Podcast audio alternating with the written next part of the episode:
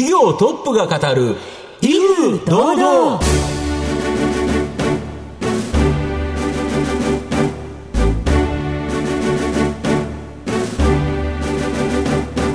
毎度相場の福の神こと藤本信之です。アシスタントの飯村美希です。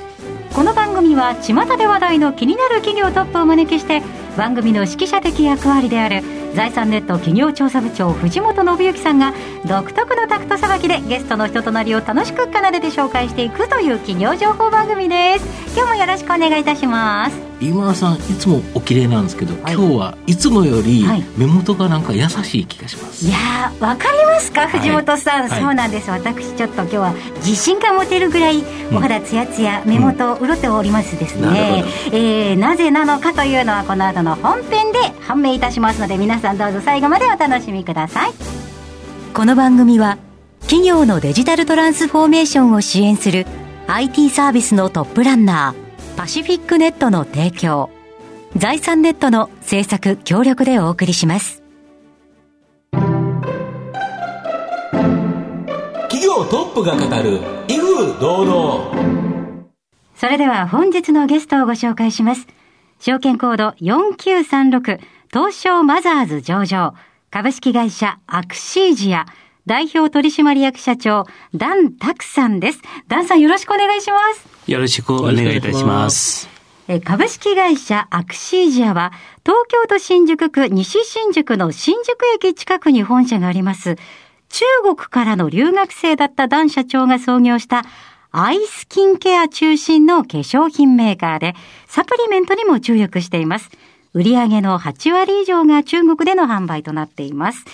それでは、ダンさんの方からも簡単に御社のことを教えてください。当社は2011年創業しまして、今、中国と日本、あと香港に3カ所に、えー、拠点を持っております。とスタッフの人数が今100人前後で、と主に化粧品とサプリメントの販売を行っております。と一番大きく売り上げているのは中国市場で、とコロナの前だと中国の売り上げが7割で、現在は中国の売り上げ9割、日本の売り上げ1割という状態になっています。と今後もますます日本のブランドを中国で世界で広げていきたいと考えています。はい、ありがとうございます。えー、また後ほどじっくりと企業については伺わせていただきますが、まずはダンさんの自己紹介を兼ねまして、いくつかご質問にお付き合いをお願いいたします。はい、生年月日はいつでしょうか？私は1966年6月18日生まれました。はい、今おいくつでいらっしゃいますか？今現在54歳です。はい。子供の頃はどのようなお子さんでしたか？そうですね。あの、小さい時はあまり無口で、やっぱり考えることが好きで、うん、あの、まあ、いろいろ瞑想したり、将来大きくしたら、うん、なんか船長になったりとか、いろいろ考えることが大好きでした。瞑想ですか、うん、将来の夢は船長さんだったんですか？そうですね。あの、高校まではずっと船長をなりたかったんですけど、当時は視力が悪くて、なれないこと分かりまして、すごくショックでした。はい、あ、そうでしたか。気になるのが、いつ日本にいらっしゃったんですか？はい。と私は中国で大学卒業しまして、1990年、えー、日本に来ました。そうですか。藤本さんいかがですか？どちらに来られたんでしたっけ？えー、最初は沖縄に来ていました。うん、沖縄ですか、はい、で、あれですよね、沖縄の大学に行かれて、で、その後大学院にも住むことになったんですよね。そうですね。何を勉強されたんですか？中国では物理学を専攻してました。うんはい、理系ですよね。日本に来てから今度文系もちょっとやりたくて、うん、と最初は沖縄国際大学で入学しました。はい、とそこで4年間、小学とか経済を勉強しました。とその後、琉球大学の大学院に進学しまして、経営学を勉強しました。なるほど。で、そこからどこに就職されたんですか？エイジスという上場会社で、はい、とそこでシステムエンジニアの仕事をしていました。それはだけど今までのところとちょっと違いますよね。おそらく理系出身なので、うん、あのその部分が、あの、なんか合わされまして、じゃあ、えー、システムエンとして、あの、プログラムとかを開発してました、で、システムエンジニアになったのに、今、化粧品メーカーの社長さんじゃないですか。そうですね。その間、どうなってこうなっちゃったんです？かそう、ね、実は、この4年ぐらいを務めまして、うん、あの、そこからちょっと独立しようかなと考え始めました。うん。はい、と独立するのは何をやったらいいか、いろいろ迷いまして、その時、友人から、とエステティックサロンをやらないですか？エステサロン、はい、そうですね。ね。急ですね。全然違いますよね。そうですね。今までは B2B の仕事しかやってなくて、まあ急に B2C の一般お客さん向けの仕事を誘われまして、その子からいろいろ内容とか、え聞きますと面白いなと思いまして、あの、早速3人でエステティックサロンを2002年始めました。どこで開いたんですか？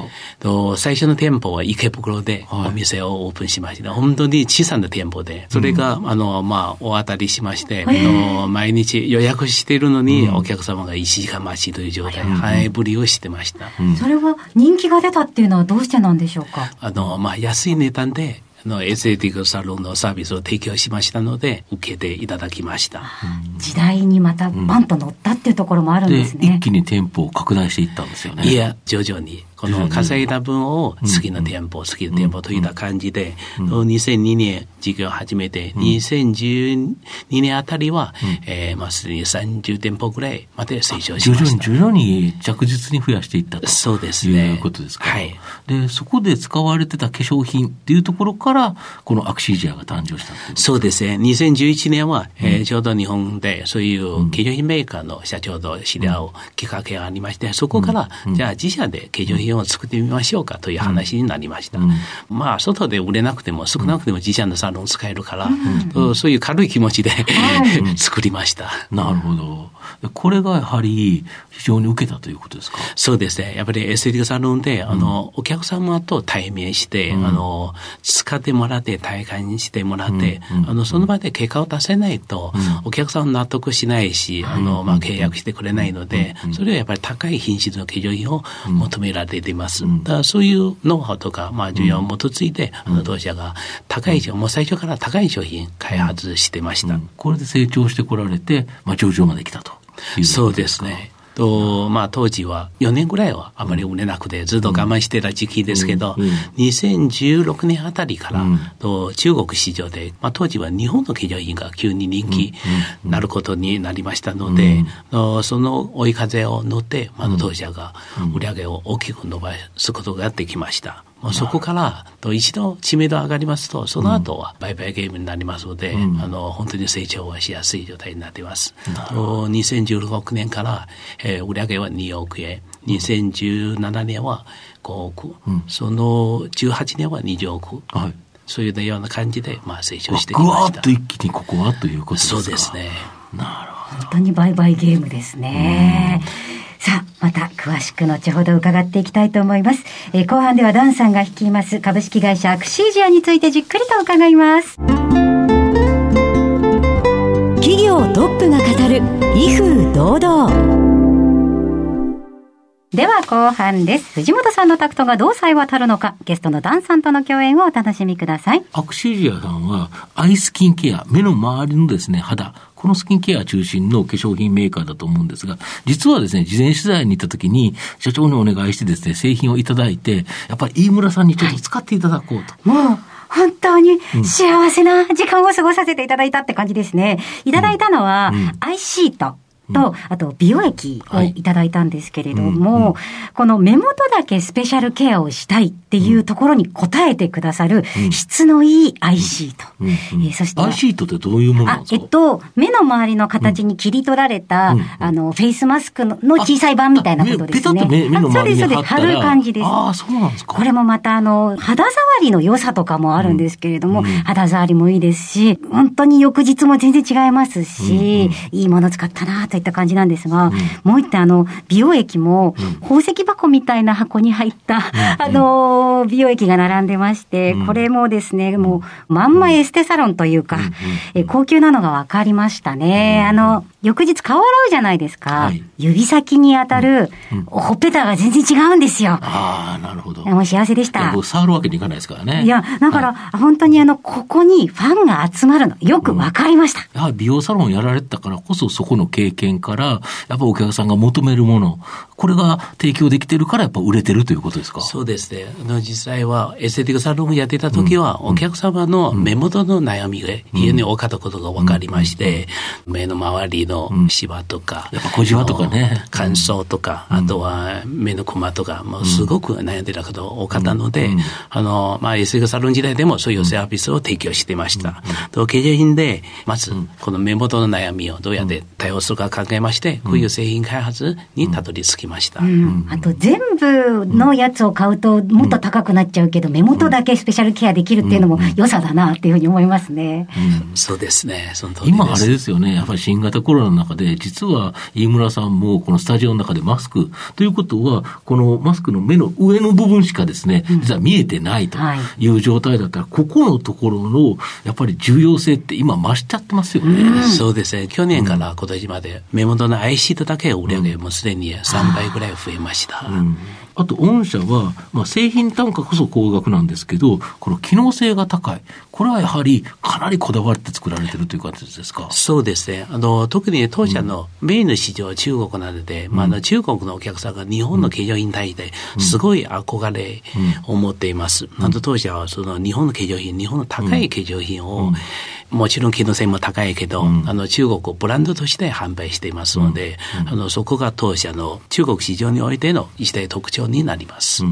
で、売上高のまあ8割超、もう9割近くっていうところが中国で販売されてるんですけど、中国の化粧品市場、日本の今2倍以上の規模があるということですか？その通りですね。うん、この5年ぐらいで特に大きく成長してまして、うん、その中で、えー、EC での販売が、うん、そのチャンネルを大きく伸ばしています。うん、今現在、えー、3割ぐらいの販売、化粧品の販売がすべてこの EC で販売されていますので。中国での化粧品販売は3割が EC と。そうですね。いう形ですか？当社はこの EC での販売が一番の強みになっています。うん、今、御社はまあ9割近くっていうのが中国での販売なんですけど、7割、8割ぐらいは、あれですよね、EC ですもんね。そうですね、その通りです。うん、7割は EC で、残りの2割はエステティックサロンでの販売になります。なるほど。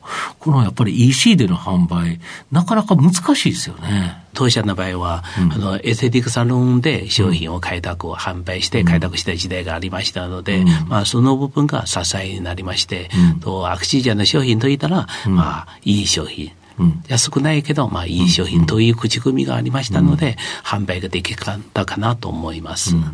あと、インバウンド復活。今までも、その、日本での販売っていうのは、インバウンドが結構多かったとか思うんですけど、最近、あの、3月22日に、銀座6に出店されてるんですけど、今後もこれ、先手を打っていくつもりでしょうか？そうですね。うん、と、コロナの前だと、あの、うん、日本の売り上げは3割で、その中の2割はインバウンドによる売り上げでした。うん、と今後、あの、まあ、コロナを抑えていくと思いますので、必ずインバウンド売り上げが戻ってくると考えています。うん、その時は、あの、インバウンド売上は単純に増えることになりますし、うん、あとは当社の戦略としては、うん、基幹店で、あの、まあ、3店舗から4店舗、あの、自社の基幹店を、えー、開設しますので、この銀座6の地下以外の店舗、まさにこの第一弾になります。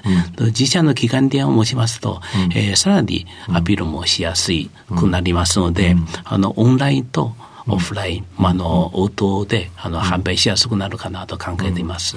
やっぱり銀座とかにあるブランドとないブランドだと、だいぶなんか気分が違いますよね。そうですね。あの、当社はやっぱり出店の場所に結構こだわりまして、うん、当社のブランド宣伝にもプラスになるかなと考えています。うんうんあともう一つサプリメントっていうのは、これどんなものなんですか？はい。当社の商品のコンセプトとしては、あの、商品、化粧品、サプリメントを飲んで、内面からビューティーをケアしていく。化粧品は外塗んで、肌に塗って、外からケアしていく。あの、まあ、ダブル。こう、で旬で攻めていく、そういう戦略も持っていますので、うん、商品をシリーズ化して、そのシリーズの中で、あの、4から6の化粧品、プラス1品がサプリメントになります。とサプリメントも主に、あの、女性がきれいになるようなものを、えー、作っていますので、今後も、このサプリメントは当社の重要な商品の一つになります。なるほど。あと、今回、上場されたということで、あれですよね、御社新工場を作られる予定ということですか？はい。実は2年前に、うん、静岡の小山町で工場の土地を確保しました。はい、と IPO で資金調達できましたので、うん、あの工場の建設今取り掛かっている最中です。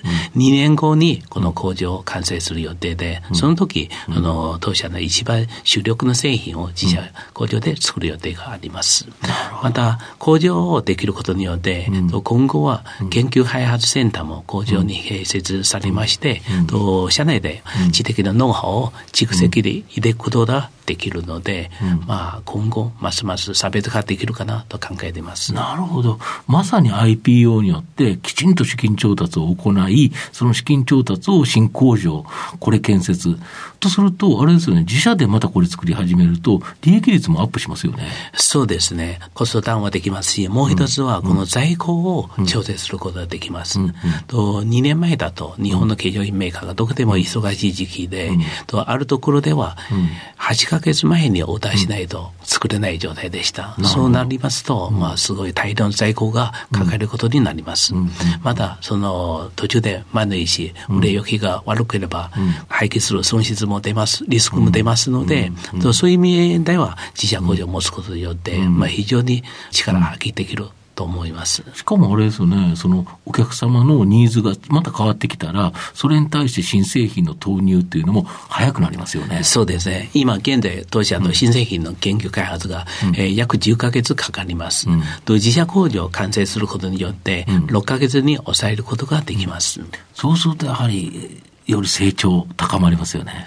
もっといろいろ臨機応変に攻めていけると思います。なるほど。はい。化粧品界のハイブランドとして人気がどんどん出ていきそうですね。そうですね。では、藤本さんお願いします。あなたの心に残る四字熟語教えていただきたいんですが。はい。と中国で言うと、真相実践という四字熟語があります。はい。思うことが実現する、うん、と、やっぱり思うことが、まあ、夢を持つことが非常に重要ですので、うん、夢を持たないと、あの、まあ、当然それを目指して進まないし、夢を強く持つことによって、まあ、10年、あるいは20年、30年かもしれないが、必ず実現できると考えています。はい。心で思うことはなるという漢字の並びでございます。素敵な言葉を教えていただきました。本日のゲストは、証券コード4936東証マザーズ上場株式会社アクシージア代表取締役社長ダン・タクさんでした。ダンさんありがとうございました。ありがとうございました。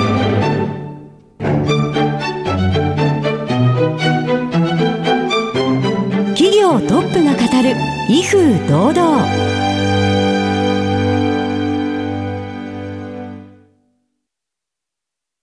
企業のデジタルトランスフォーメーションを支援する IT サービスのトップランナー。東証2部証券コード3021パシフィックネットはパソコンの調達、設定、運用管理からクラウドサービスの導入まで企業のデジタルトランスフォーメーションをサブスクリプションで支援する信頼のパートナーです。取引実績1万社を超える IT サービス企業。東証2部証券コード3021パシフィックネットにご注目ください。お送りしてきました企業トップが語る威風堂々そろそろお別れのお時間です今日のゲストは株式会社アクシージア代表取締役社長ダン・タクさんでした。そしてダンさんの選ばれました四字熟語は真相自制でございました。いや現場でのニーズを吸い上げて製品を作られているわけですからまあ物がいいの納得ですね。そうですね。やはり高くてもいいものは売れると。いうことですね。はい。それではここまでのお相手は藤本信之と飯村美希でお送りしました。来週のこの時間まで。ほなさいなら。この番組は企業のデジタルトランスフォーメーションを支援する IT サービスのトップランナーパシフィックネットの提供財産ネットの制作協力でお送りしました。